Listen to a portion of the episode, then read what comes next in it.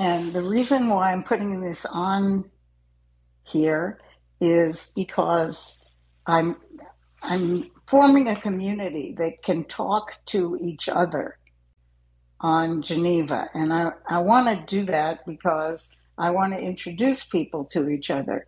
We get very, very high quality people here. And I like that part and I want to continue it and I want to make it grow. So, in order to have that happen, um, I have to uh, have people able to talk to each other because I can't be every place at once. Okay, here's what happened last week. First of all, welcome to the weekly meeting of the Karma Club. It's a, shall we say, soiree. Um, it's an intellectual gathering of people who want to discuss complicated issues in um, in the, all their complexity and we have uh, no agenda except to make the world a, a little bit better place since we are here than before we got here. So that is the goal. The goal is to put out what you would like to see back. And uh, always what I want to see back is loving kindness and I usually get it. You know, I I get a group of people in the room who are the right people to be in the room, and they listen to the discussion, and sometimes they contribute to the discussion, and I learn from the discussion, and I hope so do they. And that is the good part about Karma Club, and that is why I continue it week after week. Now, we've tried to put a little bit more structure in it, and to do that, we established a list of topics. And we, the next topic is going to be women and entrepreneurship. And we were going to do that this week, but we got sort of, and this does happen to us quite a bit because we undertake complicated topics um, we weren't finished at the end of the last week's Karma Club. So we decided we would carry it over to this week. And Frank came and joined us almost at the end and had some very interesting points of view. Now, if you want to invite people to the room and share the room and ping people into the room, that's great. But they have to be people who are able to have this kind of discussion and not uh, people who already have their minds made up and are unable to consider all sides of what comes to be every day a more complicated issue. So I'll set the stage a little bit. Barbara is an expert in gender intelligence. Frank is a non binary person. I am an old fashioned uh, cisgender uh, woman who, you know, never had to consider any of these issues and really never wanted to. Um, I just figured everyone would do what they wanted to do, and it wasn't any of my business. Well, we are now in the world of social media, and we are also in the world of um, higher technology than than we were in in the beginning. Hi, Jake. Um, so now we have options for what we what we can do technically with respect to gender, and we also have options surgically and pharmaceutically about what we can do um, with gender. And as a result, we have had an explosion of interest in the subject of gender. So maybe Barbara, you should you should talk about what is the difference between sex and gender. Sure. Yeah, I can certainly do that. So, uh, just a little context I've been working in the space of gender intelligence for 30 years and I've written five books on it, and in, in the middle of wrapping up a documentary on the topic. So, the, the question is gender versus So. Bar- Barbara has just told us she is not chopped liver There you go. That's a good way of putting it. on this Thanks. on this Thanks, subject. Dr. Francine. Go ahead. All right. Yeah, so often what we do is we, we, we meld the distinction of gender and sex in the same box and it, that and actually don't fit. So what do I mean by that? I mean that gender is nurture and there can be a whole spectrum of gender in every every aspect you can imagine depending on how you're nurtured up and how you develop and so on.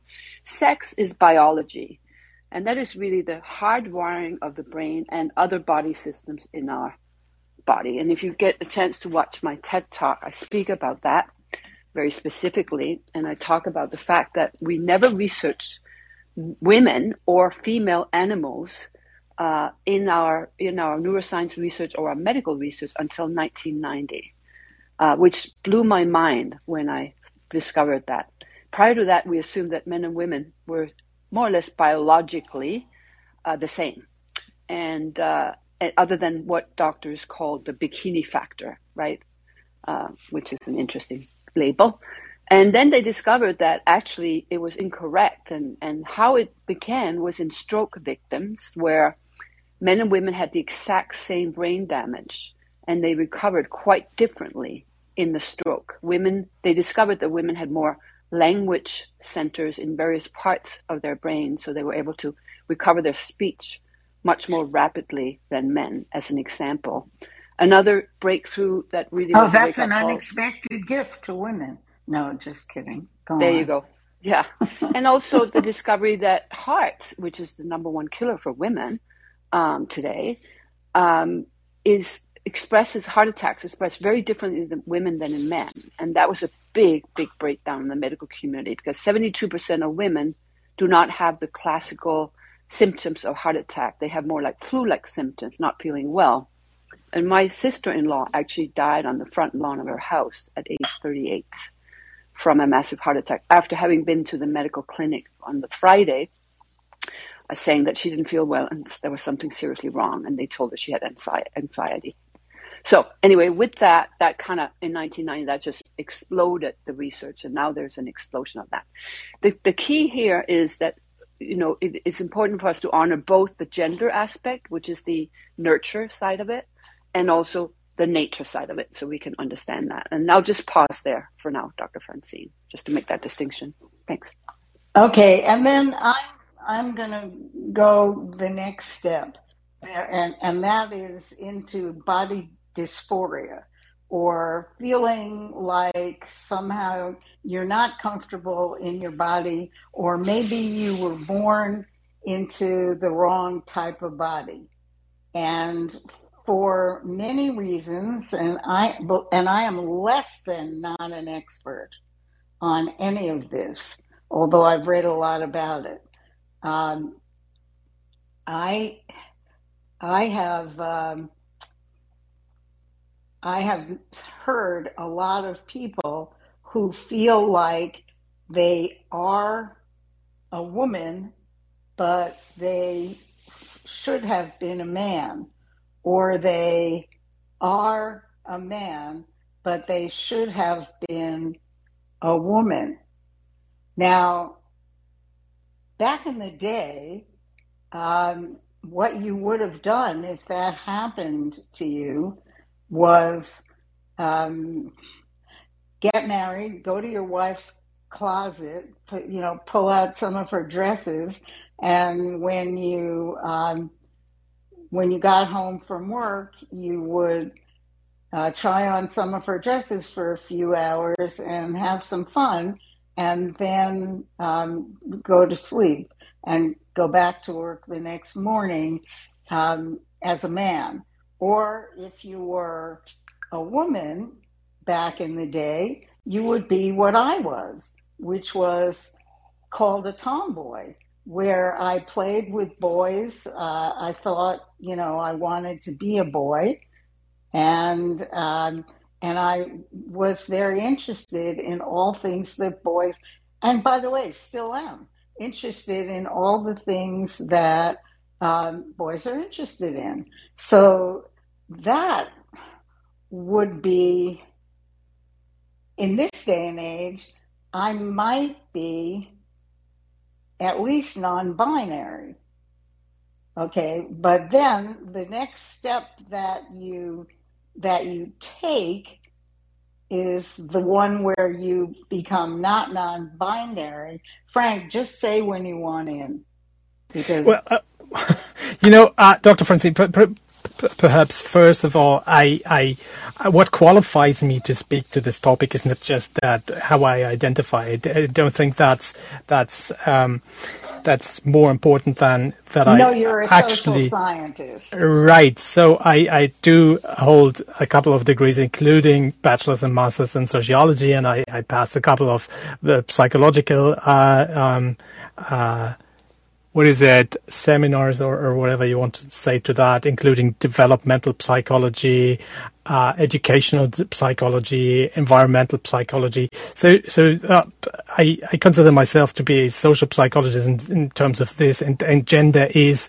is one of the most important dimensions for a social scientist to consider, uh, whatever you look at. So, so that is uh, what qualifies me that I actually looked into these things, let's say for uh, gender uh, in in international relations, uh, uh, because I also studied political science. So so um, it, I think. So um, now established that I am the least qualified person on the stage. That's fine. I actually don't know what you have your PhD in, Dr. Francine. So communications. Oh, I see.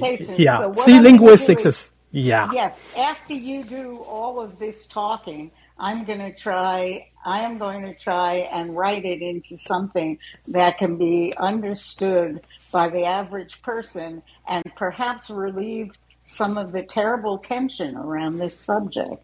Yeah, I, I, should also say that linguistics is also part of my my uh, whatever vita that is. So, um, so um, I think that Barbara and I, and Barbara, it's a little bit unfortunate that we didn't have a, a, separate talk about this before this. So I, I, I, I think I see where, where, where Barbara's experience is in. I, I do have some books of her. I read into it.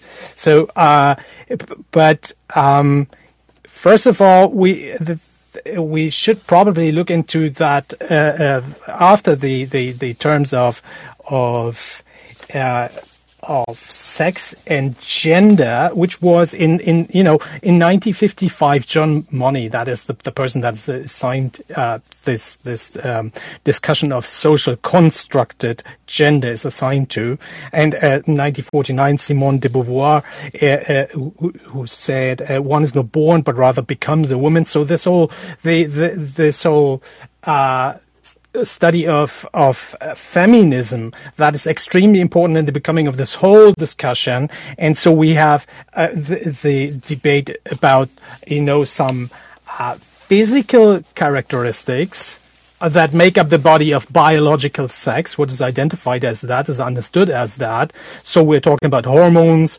chromosomes, genitalia, secondary sexual uh, characteristics. So that is a very complex physical set of characteristics, and there are all sorts of plays that, like how do hormones in stages of of uh, pregnancy influence uh, certain uh, behaviors later on. So there's, for example, there are some studies, pretty recent, 2018, where uh, they looked into these stages and all of that. And maybe, and, and oh, none of that is really finally set. So that is one of the, the, the problems where, uh, where it, there's this analytical, uh, this attempt to, to make these boxes, right, uh, where where we can uh, very easily identify uh, uh, uh things, and it's and it's uh, really the majority of stuff we're looking at is this binary world, and a lot of things are very, very clear. But there's two, at least two percent intersex people. Um, that is roughly the amount of uh, population that, that is redheads. So, uh, and they uh, can come up with all sorts of things, it, it, like chromosomes XO, XXX, XXY. There even uh, uh, some uh, people born with XX and XY. So the, the, world is not just XX and XY, and even some uh, males uh, have been assigned uh, and females have, have been assigned the wrong XX, XY. Um, set. So, and have discovered that later on that it's, it's assigned wrong. So there are all, all sorts of uh, things. And um, do, do you want to uh, say something to that?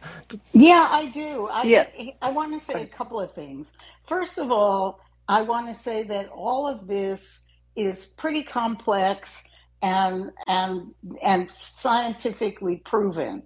But where we are getting into trouble is in the application of the research and the concepts into everyday life. Because once somebody sees a possibility um, or a business opportunity, everything changes. So this is how I this is how I see the problem of transgender right now. A part of the world feels like transgender isn't real and is unnatural and is whatever you want to call it. Those people believe that somehow transgender shouldn't be allowed, you know, or encouraged or whatever.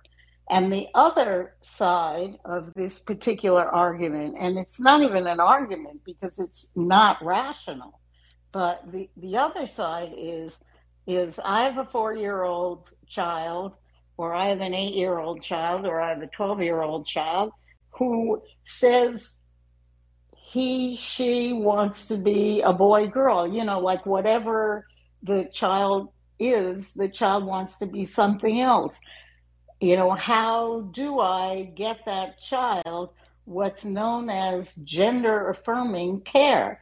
And at what age should that be? And what should that consist of? And who should be the decider of whether that happens?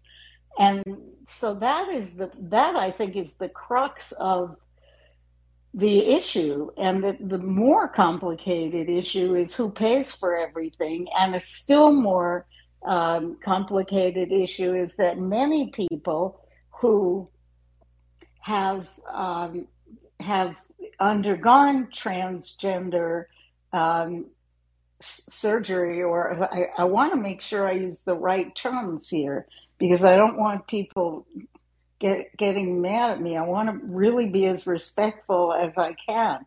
But if you undergo gender affirming care, whether surgical or pharmaceutical, it doesn't necessarily solve all your problems. And transgender people have a particularly high rate of suicide. So that is a whole other issue that we need to crank into this discussion somehow. Um, who wants to help me? Yeah, I mean, I think I think you're right. I think, I mean, the doctors that I've spoken to who have uh, deep, deep, deep expertise in this area have a couple of concerns.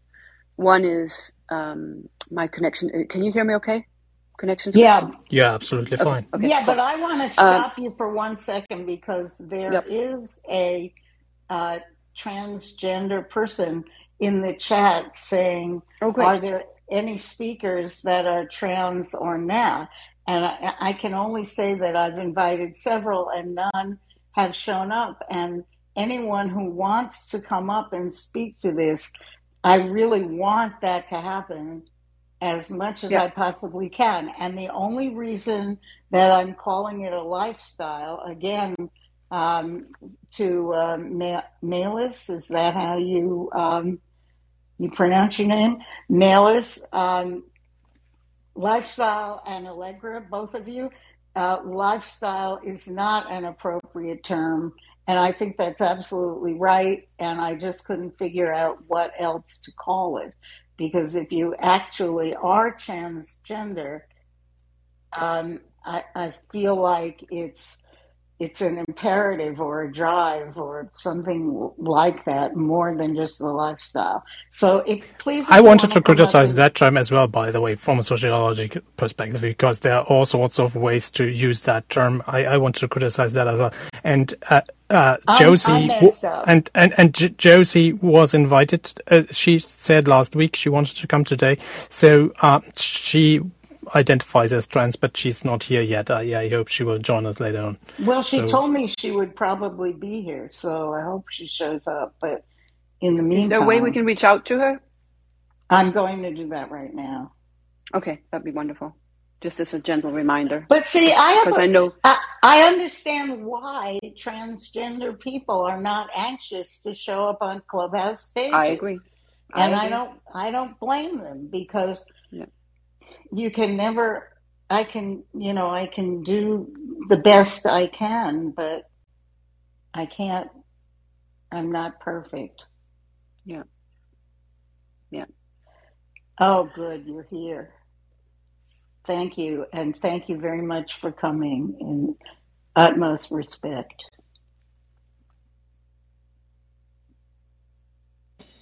Um, let me introduce myself first. I my name is Melis, and I am a transgender, and I am from Thailand. So bear with me because uh, English is not my first language. So yeah, like if you have any question towards a transgender, I can speak from my perspective, and yeah, um, and I'm willing and glad to to answer to answer for you to answer your questions. Okay, so I I have a question. And and my question is at what age did you first feel that you should be another gender?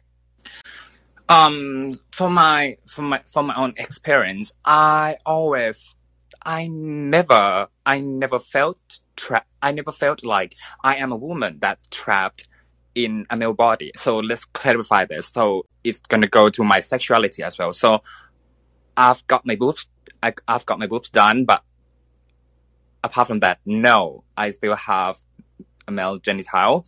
So like, and I'm happy with it right now. So I, to me, to me myself is I just want to be as feminine as I want. And at this stage, it is where I want myself to be right now. Like I always feel like, yeah, I should be like this. It always I cannot say at what age because like since I was born, I always feel like I'm going to be like this. I just, I just had to wait for the right time because I was born in a Chinese culture family. And yeah, we have something like, yeah, be a good kid for your parents first. So then I graduated, I started paying my own bills and it's just my time to fulfill my, my wantings. Does it make sense? Oh, of course. It, makes absolutely sense. makes sense. Yeah. Uh, do do we pronounce your name Miley? Miley? It's Melis. Melis, like May, Melis. the month. Okay. Thank Melis. you, Melis. Yeah. yeah. Thank you, Melis, for being here. You know, I, I one of my sons is gay, and um, he didn't come out until he was 18. And I asked him, and, I, and when he came out, I said, "Oh my God, the I, the more authentic you can be." The more I love you, you know. Uh, all, all we want is just for everyone just to express themselves the way that they are. But I also talked to him about, you know, when he knew and he said to me that he felt it all along. And, and when I look back, because I have five sons and two daughters, and I look back, I can remember Zach playing with Lauren you know, all along and not with the boys. You know what I mean? And that was just his natural self. And he's now in that conversation about the the spectrum of of you know where he wants who he wants to be with it. And I think you know, I mean, I just want to acknowledge you because he's in Vancouver, British Columbia, Canada, which is a very different world and culture than you are in. And I would love to ask you the question about your parents and coming out and you know what the, that experience was like for you just to be able to really stand in your shoes for a moment thank you okay so um throughout my life, I never had a phrase. Okay, basically, when you're like maybe not for everyone, but for me, like for me in my head, I had like before being a transgender, people were seeing me as a gay boy or femboy. You know what I mean, right? So I was born as a boy, but I was really, really femme since like people can see me being feminine like two two kilometers away. So I never really had a phrase just to come out as I am a gay boy or has to come out again as a transgender. I never had that phrase. Luckily that I have my supportive family members as well. But my family fell apart. My dad and my mom they separated since uh, since I was really really young. So I I never had a really really good relationship with my dad. So basically, like I have to, I had to reintroduce myself again to my dad as a daughter. It was hard at first because like yeah, it was hard enough because I am a big brother in a family, and a big brother means so much in in Chinese culture family. Can you imagine that? And it's like being a femboy is already disappointing. And then I came out and not not came out, have to introduce myself again as a transgender to him. It it was a bit rough for me, but I kind of mentally blocked him because I in in my life I never had a really really good male figure in my family because every time the the family dramas always caused by men in my family. So I kind of he had a new family, so I kind of distanced myself from him, and then I we reconnect again after I graduated, and then I got my boobs done, and yeah, kind of. As I'm a singer, I went to a really, really singing, com- a really, really big singing competition in Thailand. I went to the final nine competitors, like final nine of the country. So it's like kind of first time to opening the little door that that is that is blocked that blocked me and my my dad apart kind of that so i never really had a phrase that i had to come out lucky me though so i i cannot speak for for people who who who were struggling who are struggling with their sexualities and have to face the phrase of I'm gonna come out as gay or as transgender, like me though.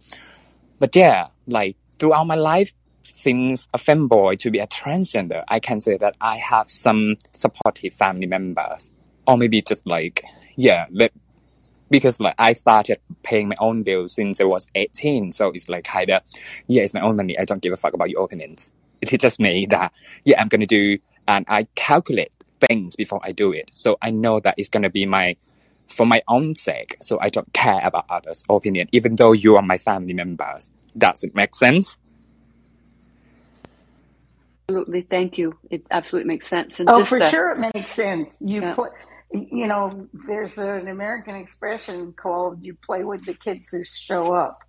You know, mm-hmm. meaning um, you stick around with the supportive people, and you don't spend a lot of time trying to force the unsupportive people to support you and thereby make yourself miserable. Um, Muriel, I do want to say, I, I do want to add one more thing, Mainly, It's just the courage. I just want to acknowledge the courage oh, that I it wanna, takes for you. I want to hug you. I just, yeah, same here. Thank, I'm sending but you. there was a time that I really, really had a talk to my personalities because mm-hmm. I moved. To, I was a down south girl. Was the island girl before. Then I moved to Bangkok, which is a big town, and then I started working as a professional singer in nightclubs, pubs, restaurants in Bangkok. And in my head, it was like, yeah, I love singing, but when I recorded myself, and then I got home, and then I I started to watch my videos, I was like, there is something. It's like I cannot connect to the audiences because there is some mm. filters which I couldn't see. You know what I mean, right? Mm. Like in my head, yeah. it's like, okay, I'm gonna sing, I'm conveying the message, but I, yeah, they enjoy, they enjoy the show, but there is something in my head is like, hmm, there is something missing. There is something that that that stopped me from connecting to the audience. And then yeah i got back. Yeah it was my look my in my personal preference like because i cannot be 100% me on the stage. So then i started after that i started dressing as a girl to to parties and then i'm i'm i'm really comfortable with that. So it's like okay i'm gonna pick up that it makes me happy my money no and then the processing from me went the, the process of me going from a gay boy to a transgender was really really really fast. I started dressing as a girl to parties for like a month starting learning about makeups and blah blah blah and shit. And then yeah there is a lot something more. I was talking to myself maybe i need a boob job I was talking to myself on Saturday. I contact the surgeon on Sunday and I got my boobs done on Monday without telling anyone. So it's like I was born again to my family because after the surgery, after I got my boobs done, a week after that, people just knew people just knew about it one week after. So because because boobs wow. are something that you can see, and they they exactly. are Mm-hmm. a visible manifestation. But you were an adult. That was, it's very important what you said about being an adult and paying your own bills because we do have. And Muriel, I want to bring you into the conversation because you are a cultural anthropologist who worked in transgender studies. Am I right? Yes, absolutely. Um, hi, everyone. I just thought I, you know, I, I, I would offer you some help because although this is not my current area of um, expertise, I spent some 15 years focusing very intently on the topic. And um, I uh, I just thought if you had any particular questions, um, I just would love to help you out. If there's anything particular that you wanted to know about, I mean, um, as as an anthropologist, I, I, also was kind of taken with the with the story. Um, because as an anthropologist, we look cross culturally at the phenomenon of gender variance. And it exists in really almost all cultures, all known cultures, some form of it. And what is really interesting is that oftentimes, I think, Frank, you said you have a sociological background. Um, oftentimes, these phenomena are used to explain the social or cultural construction of gender. And it almost should really explain the social construction of acceptance on this topic because there's a lot of cultures, for example, Native American cultures, who have accommodated um, third gender, fourth gender, any kind of alternative gender um, people rather than what we tend to do stigmatize them and exclude them and put labels on them. And I think it's it's enriching to learn how other cultures have um, have not done that, right? Have have kept um, trans-identified people or gender variant people in their in their tribes and their societies, and they were not outsiders. And I think it's very instructive to learn from other cultures about this phenomenon. But, wow, um, that's awesome, Muriel. That really helped me. But but could I ask you a further question, or Frank, or Melis or anybody who can help me? At what age should should a parent um, actually listen to a child who wants to transition using surgical and pharmacological techniques that make it impossible to reverse that decision years later? Well, the good thing is that nowadays, um, well, nowadays, I mean, this research is probably 20 years old at this point. Um, there's a thing called puberty blocking hormones, or puberty blockers. Mostly, this is a, a, a medication called Lupron, and um, Lupron is in transgender kids used as an as an off label. Um, because you know what, my husband took Lupron when he had prostate cancer, and it took the testosterone out of him. Okay, so there's then obviously many different applications, but it usually is used for precocious puberty. So when, when kids enter puberty, biological puberty too early before they're mentally ready to be sexually active. And on trans kids, it works really well. And I've worked with a couple of families that had kids on the blockers and it is an absolute lifesaver for them because it simply buys kids a little bit more time before they decide, A, you know, am I really transgender wanting to go down the, the hormone replacement route and later surgery? Or am I actually just okay with my social gender being that of my choice? So, and hormones, I mean, uh, hormone replacement therapy is somewhat temporary. I mean, if you stop taking the hormones, um, you know, some of the changes in your body would reverse. But in the case of trans men, for example, if you took if you took testosterone, your voice would drop, and that would never come back up. So that's a permanent feature.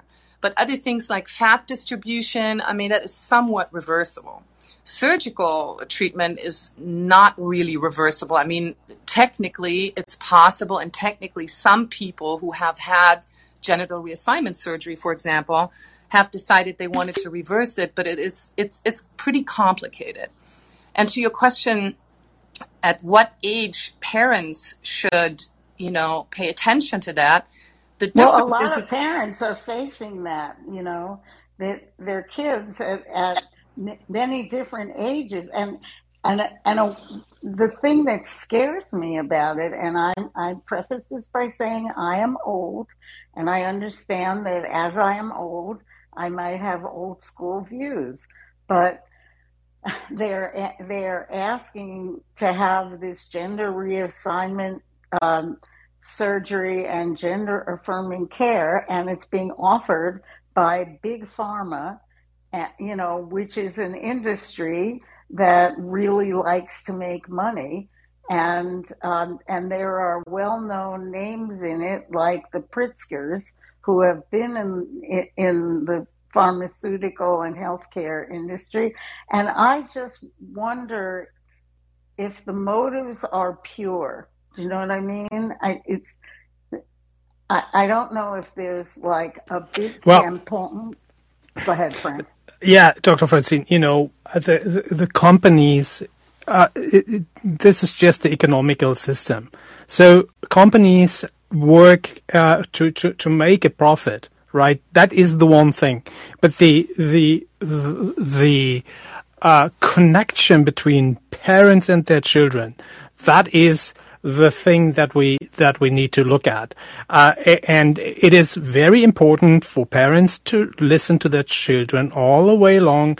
And there are all sorts of issues with that. And some of the problems that are way outside of this discussion are, uh, are exaggerating in these times. So we have lots of problems in, in the whole, even the educational system and whatnot. So, but parents, and that is absolutely still possible, that are very close to their children and do listen to them, will definitely pick that up. And what I hear from uh, transgender persons uh, is that they know it all along. So that that is as soon at the age of three, four, five, six. So a lot of, uh, just yesterday, I listened to a room, eight hours or whatever, where there were all sorts of people identifying as that, and they asked themselves the question uh, uh, for presentational aspects for the audience, and they were all at age five, six. Well, there was one that was at 12 or 13. It could, could be higher, whatever. But um, it, it is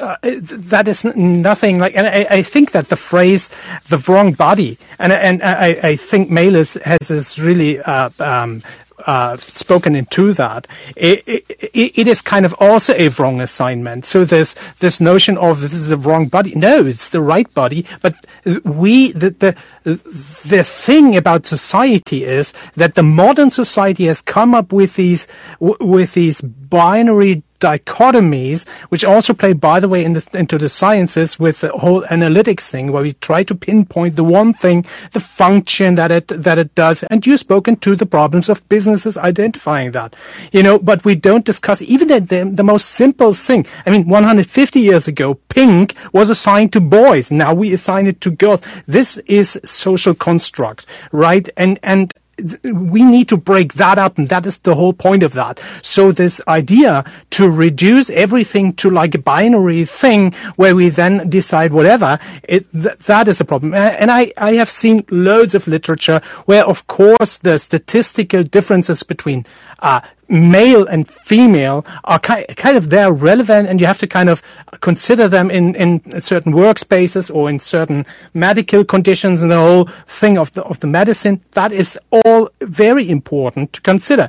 But we have organized stuff that is absolutely outside of that scope and that parents lost uh, the contact to their own children and there's a lot of proof of that uh, where they kind of do everything in, in the environment of the children where it's actually about the parents and not so much about the experience or the, the experimentation of the children. It's not even allowed. So where is that, that openness?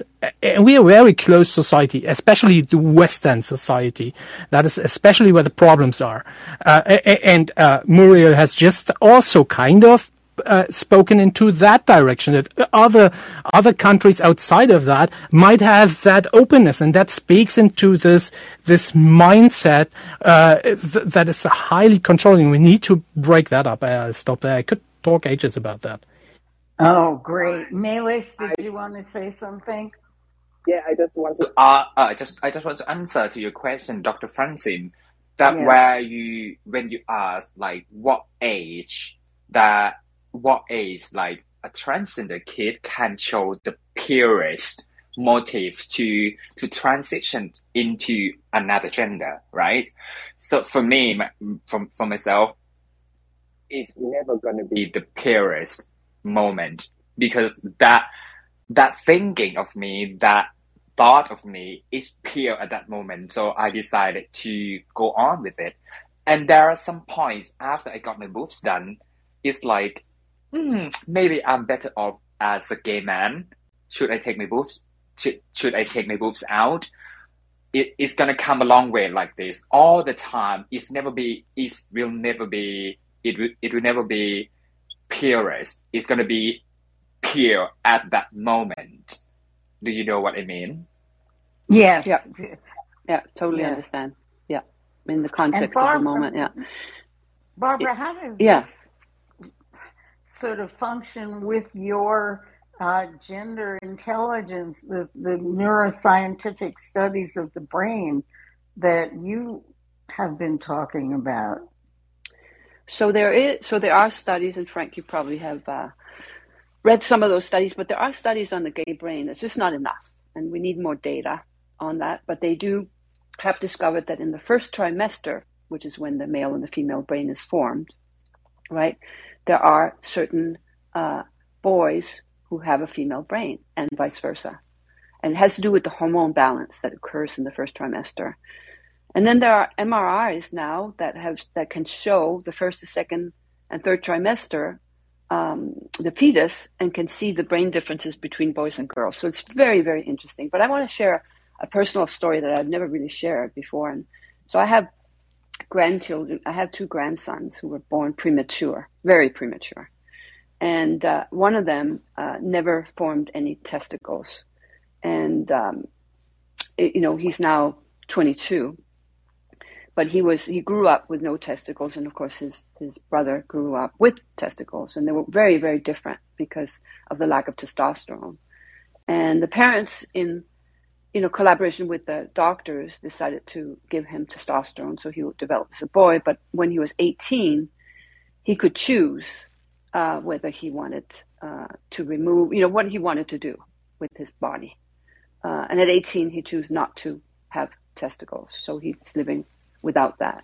And he is happy, happy, happy, happy, happy. You know, there's no, you know, uh, no qualms about it. And, and, and so it's just you know, to honor that. But that's a medical condition. right? Versus I know, but honoring it is honoring it is the operative word or the most important word.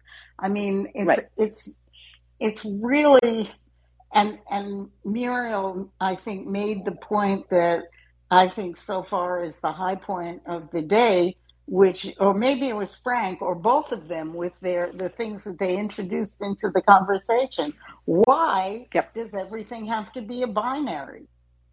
Yeah. Why can't Melis be a combination of, you know, a, a man and a woman? You know, um, have yeah. her, her his her their male genitalia male yeah. I have no idea what to call you wouldn't have their male genitalia uh, I just call it penis pardon yeah um like I I am not afraid to tell everybody that I have a penis and I am fine and happy with it. Like I always joke with my friends that I am taking the best of both worlds. It's like kind of ironic, but I know it's like it's. But I think that for me, I have some transgender friends that they are not happy with their willy, but and there are some that happy with their willy, like I am. So it's like kind of individual stage of being a transgender. I don't know how to to say about it, but it's like kind of yeah. It is the best of both worlds. So, so, so, so in my family system, there there are two trans persons. So there's a trans woman who discovered that, or, or not discovered, to made a decision to transition in, in in their teens. But then there's also a trans woman who decided that in their late thirties, but not because that um, that decision just came up at that age. Actually, uh, uh, she wrote um, what is it a, a, a, uh, book more than 20 years on that. So she she had her notes uh, uh, more than uh, 20 years about about all the issues uh, she had with that. But the decision came when in that assigned gender world she decided to be a parent right? So she decided with a, a pretty aware person uh, that they both want to be parents. That is one decision, right? And so right. they decided that. And um, so biologically, she is a father of two daughters. And with that process, there was so much uh, pressure coming up with that to that that nothing of this uh, of this um, a constructed world and this this pressure to fit in, in in this assigned way that was not bearable anymore. And so in in the late 30s, she decided to to transition also body parts. That that is something, and it, there's so many uh, decision points. It, the the thing is, uh, why do we, and uh, what I hear from uh, uh, uh, trans persons all the time is that this assignment of the gender, that is kind of like if you're getting a wrong medical diagnosis. That is what it is all the time. So somebody's just telling you, you got headache, even though you never had a headache. And, and, and that's kind of the feeling. And,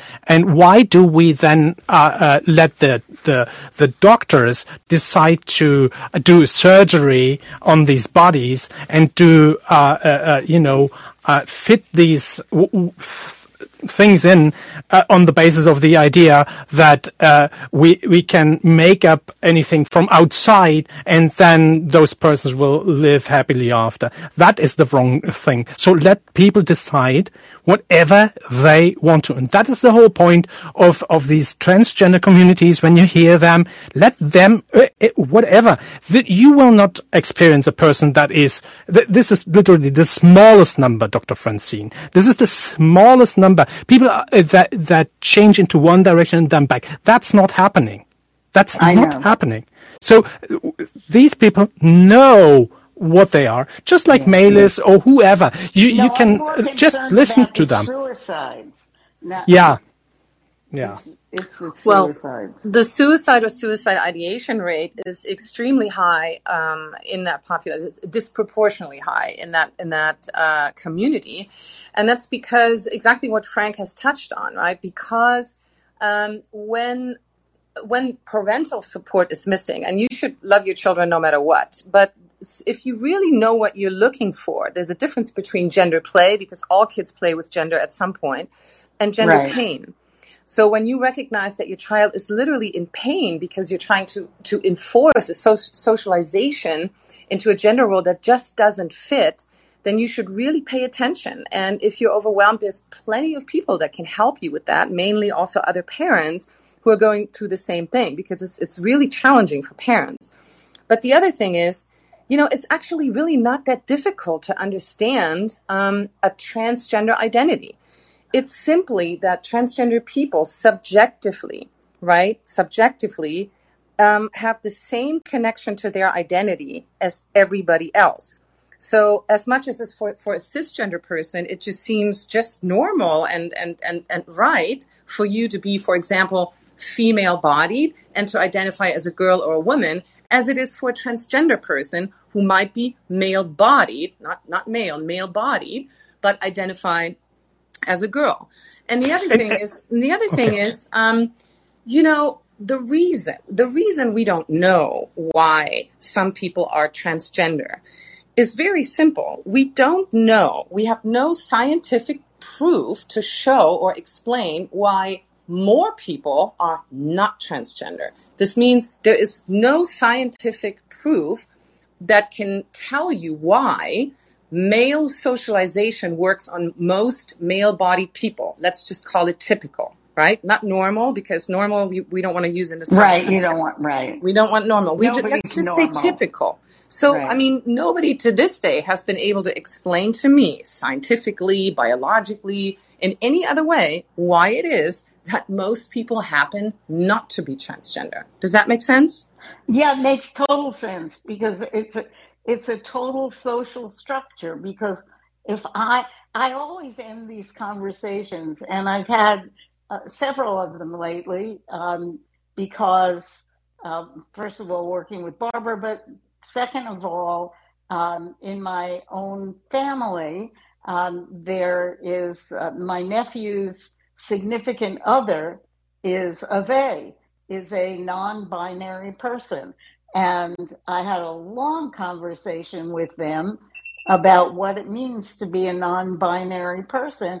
And i thought to myself shit you know if i had been if, if that had been available to me when i was their age i would have chosen that option because i never i i don't feel binary even now. So that that's interesting, and I've got these social constructs driven deep into me. Obviously, at 81 years old, you know that I'm pretty much socially constructed by now. But even so, there's a little piece of me that wants, after every one of these conversations, that wants to come out as at least non-binary, and and that and I think that is fascinating because it tells me that what you're saying, I don't know, Miriam, there's it's like it's like a rainbow. Obviously everyone has figured that out before I did, but you know, it's like a rainbow of of gender preferences or gender identities uh, from from very very very um, female to very, very, very male, and all the way into the middle. And another reason that I know this is that I was married to a gay man for 10 years, and we had a heterosexual relationship and a gender bending relationship too you know and the only reason we got divorced was was age aids actually, you know. And I I just spoke to him last year for the first time in about 20 years and he said to me, you know, if we if we had been married in these times rather than the times we were, which was the 80s, um, we probably could have and should have stayed married. And that was very interesting to because I felt that way and he felt that way. And so both of us are somewhere on a spectrum toward a middle and not and and Muriel, what you said about the tribes and how they just accept people who are um, who are not, you know, all the way one kind of gender or another. Why can't we do that? Um, from my own perspective, that when I had a talk with my gay friends or transgender friends, that it hard it, it is hard for gay kids or transgender kids because most of the time parents are not really really good at listening. Because like it does it doesn't have to be a verbal thing like sometimes like it being from my from from my head from what I think most of the time being a parent being a parent comes with the expectation that you gonna expect your kids to be in a certain way.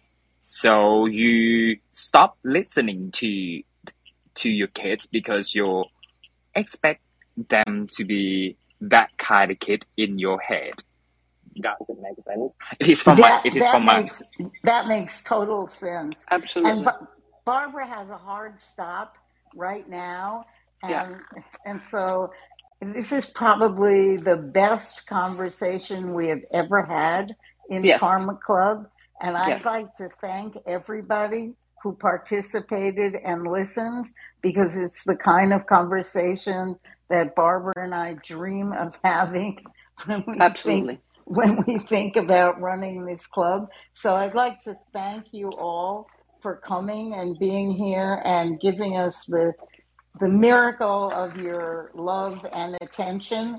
And replays are on. And if you would like to meet other intelligent people on Geneva, you can click on the link above, and that will get you into Francine's house on Geneva, and that is a place where I come to talk to people, and it, and a place it's a safe. I, I'm not going to say a safe space because nothing is a safe space or needs to be a safe space necessarily. Just needs yeah. to be a respectful space. But thank you so much, everybody, yes. for coming. And thank you for your generosity. And yeah. thank you, you know, Melis and Muriel, I am so happy to meet you. And I'm going to follow both of you and um, and try to keep in touch with you any way I can.